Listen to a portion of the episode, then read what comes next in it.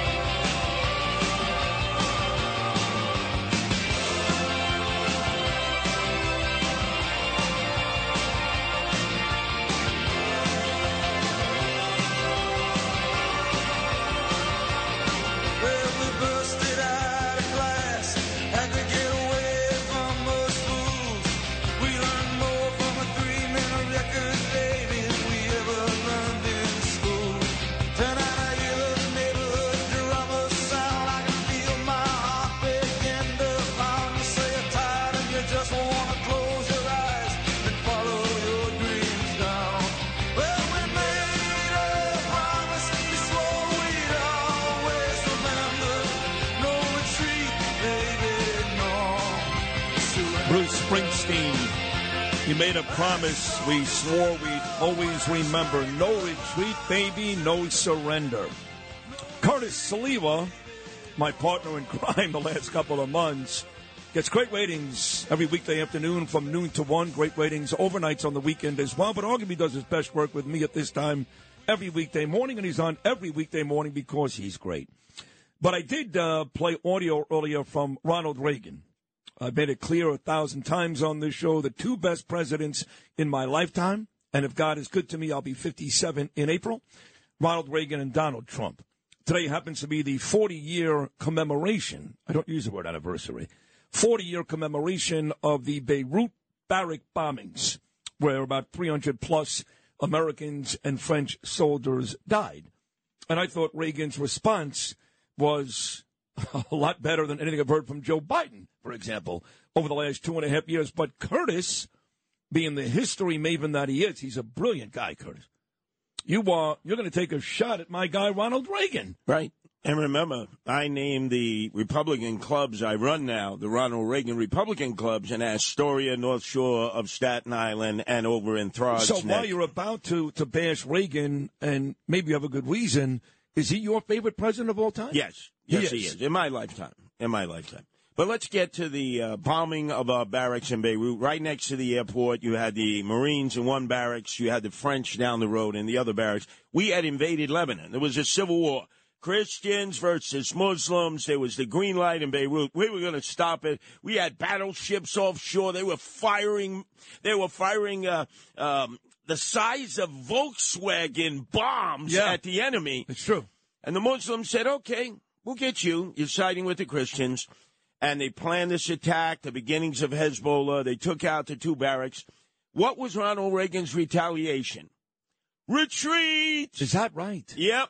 Retreat. Brought all the troops out. The French brought all the troops out.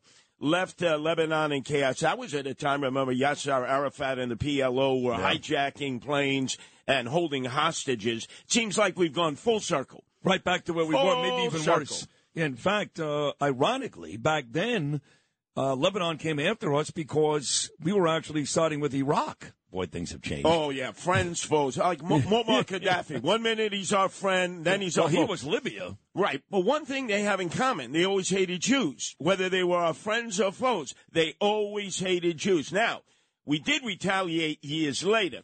We had a truck bomb ourselves, put it right in the lap of some sheikh who was the leader of Hezbollah at that time. We didn't get him. We took out 80 of their members, and they actually sent a message to our CIA that was still in Beirut. They said, uh, "We got your letter. We got the message." We got your letter, we got them, which meant we were willing to do the same thing that they were willing to do. But we didn't keep it up. We didn't keep it up. And now, what did I tell you?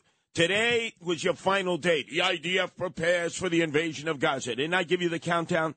They should have been invading by today, but they're being held back. So every day they're being held back By Biden, of all people, by Biden. and the rest of the world. Let's be Well, honest. The well, rest they- of the world does Yeah. not want the IDF to go in there and finish the There job. is also, there is also, in all fairness, it is Biden and the rest of the world. Uh, if you really look at this from a tactical standpoint, let's be honest, this is going to be brutal. There's 300 miles of tunnel They're only two feet wide with snipers and booby traps, and there's 222 hostages that are Israeli and American that are trying to get out. So when you combine all those issues, it may be that Israelis really need more time to gather more intelligence. You don't buy that. You don't have time. You don't have time. The world is already turning against you. You don't have time.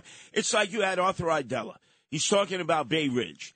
Uh, let me tell you something, Arthur. You who know nothing outside of Bay Ridge, 150 people got arrested Friday night right outside of the offices at WABC because they were targeting their demonstrations at Schumer and at Gillibrand. And let me tell you something. They were not Arabic or Palestinians. They were white kids with keffiyehs on, some of them with yarmulkes on, self-hating Jews who were screaming, Jews for Hamas, Jews for the Palestinians, Jews for justice. So I don't want to hear this crap. That, oh, there were no arrests in Manhattan. These people have organized, they've out-organized the Jews. And when you ask the question in Bay Ridge, why didn't all the Gavons come out from 3rd Avenue? Because, you know, Fifth Avenue is Little Ramallah for the Christian Arabs, and it's Little Palestine for the Christian, uh, for the Muslim Arabs. They didn't come out because it's Jews. You understand, Sid? They don't see American flags. You have to have American flags at your rallies. An attack on the Jews is an attack on America. You do that, and you're going to have more Gavons out there with uh, that cover your back. I'm not even sure they'll come out anyway. They're worried about Ohio State, Penn State on Saturday. They're worried about the Dolphins and Eagles last night. They got business to do. But, but, uh, on a serious note about the, the Jews and the American flags and the Gentiles, you and my wife Danielle Yes. have been making the point for weeks, specifically you, that these parades, these parades, I'm sorry, these rallies, the pro-Israel rallies, you'll be lucky to get a hundred people. You'll be lucky. And these Palestinian rallies, they're getting upwards of 5,000, 3,000. Forget about outside this country. Yemen, 30,000. Jordan, 30,000.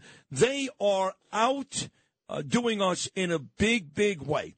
And you've made the point, so did Danielle, that the only way to match it is if Jews and caring, heartfelt Gentiles work together. Is that a real possibility? Absolutely, absolutely. I'll work with you on putting together a rally. I think we we conflate it with the election of Ari Kagan over Justin Brannan. Justin Brannan, Arthur Aidala's friend, might as well put a kafia on and a shmata on his head.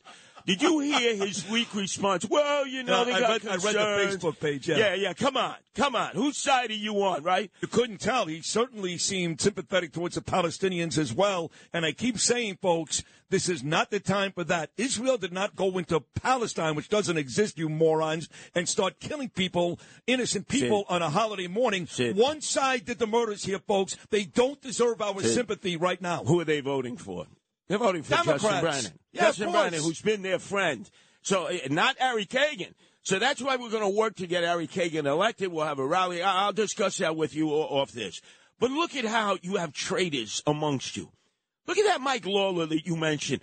He takes a selfie with Jamal Bowman, who hates Israel, hates Jews.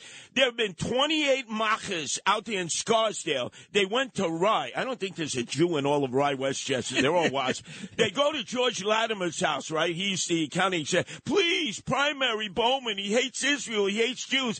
And who's sitting there taking a selfie with a big smile on his face? Mike Lawler. Well, I suspended him this morning. What else do you want me to do? No, no, no. But I mentioned, you see, I, that's why I say don't trust any politicians. And I know what these cops are going to tell you coming on. Oh, these were all outside agitators. Let me tell you something. You know I have guardian angels in Bay Ridge. I have some Arabic guardian angels right on Fifth Avenue. Intel is not listening to phone calls, satellites, and these freaking drones of your friend, your Eric Adams. Boots on the ground. They amassed on Fifth Avenue. They were told to disperse at 72nd and 5th because they wanted to go over to the offices of Nicole Malliotakis on 3rd Avenue. Is that right? Yeah. M- Nicole is smart. She's on 3rd Avenue, not 5th Right, right. Avenue. She's part of the mob guys. So they actually targeted her office? They were going to go over there, and that's when the cops said, no, no, you got to disperse. And that's when it got really rowdy. And they're going to say they're all outside agitators. Let me tell you something. That is the largest Arabic speaking population in New York City. It's been that way before World War One. Got to know your history. Uh, The Syrians are all over Atlantic Avenue and it comes right on down to Fifth Avenue. All they had to do was come out of their house, put their keffiyehs on, and then demonstrate in Yeah, the I, I feel like not just Bay Ridge, but not far away. Uh, when I take the Gowanus, for example, in the morning on the way to the bridge or the tunnel, I feel like that's a heavily populated. yeah, they call it Pally Boys and Pally Girls. right. So, yeah, so it is. So you're saying that you're pretty sure, and I always agree I with you. know it. You know for a fact those five thousand people. Some city officials told me they came from the oh, city. yeah, they're always outside right. agitators. They're right. from there. They're from there. Absolutely. They don't have to. They could just come right out of their house.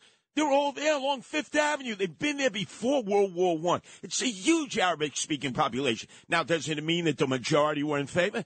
No. But if you notice, there were young people. The sons and daughters, the grandchildren were out there because now it's cool. It's hip. Yeah, and by the way, they were throwing bottles and they were throwing uh, firecrackers and fireworks at the cops. They were screaming, eradicate Israel. They were chanting that disgusting chant. Anybody who chants from the river to the sea should be put in prison right away. Eric Adams, if you're listening, you Yeah, hear yeah, well- anybody say, that's a Hamas chant. Yeah, well, that's a Hamas w- chant. What are they going to give uh, all the Jews here chance to uh, seek asylum seeker status in Boca Raton first before they wipe them out?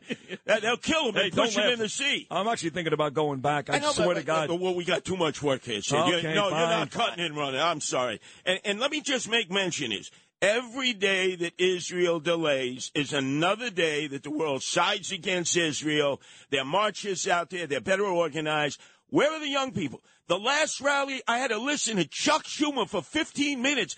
Do you think any young people want to stand around in Times Square listening to that schmuck, that putz, that pisher, that schmenchik? Oh my God. It's like listening to your grandfather that you want to put in a closet. And it's it's ironic to me that the rally Friday night takes place, as you said, right outside the studios, with directly across the street from Chuck Schumer's offices. When to be honest, I never felt in my life that Chuck Schumer gave a rat's ass about the Jewish people or Israel. He happens to be Jewish, but to me, he's Jewish like Bernie Sanders and Ron And, Kuby. and- and by the way, it was pouring rain. Remember, I sent you the video. I was right in the middle of "Uh, sleep, get the hell out of here. I said, "Who's?" Every time the cops, you're like, it's like I don't, I, don't know what it is. Ever since your, your friend Eric Adams signed that agreement that the cops have to keep their hands off of demonstrators when he gave money to Black Lives Matter and Antifa, I'm saying, I'm looking at the cops. What are you guys doing? Well, we're not permitted to touch them. It's like cops when they come across demonstrators now. It's like Superman with kryptonite. I said, come on, man, push them back, push them back. It's pouring rain, right? I'm talking trash to them, and the cops are like, well, we can't do anything. You know, Eric Adams signed that consent decree order that doesn't allow us to put our hands on any demonstrators, and God forbid, I'll be walking the beat in Coney Island right there on the boardwalk at 3 in the morning for the 60th precinct. You got to have human intel on the ground. Knock off this nonsense with robots and drones and listening to conversations because they're lying on the phone purposely. Get your boots on the ground. Those 5,000 that you saw advocating the end of Israel, the extinction of Israel, Jews for Hamas. We're right from that area. And then Arthur Aidala, oh, my boys from Borough Park and Black Hats and Black Hearts. Well, where were they? Borough Park is 13th Avenue. My geography says that was Fifth Avenue. Oh, it was Shabbos. Oh, you know. Hey, no, no, no, no, no. It was already dark. It was already dark when they decided not to listen to the cops to disperse. They wanted to march over to Nicole Malliotakis' office on 3rd Avenue and bum rush it, even though nobody was there. So NYPD and the rest of you, time to get your boots on the ground. Time to get tough. No surrender. No retreat, Eric Adams and Arthur Aidala and the rest of you appeasers.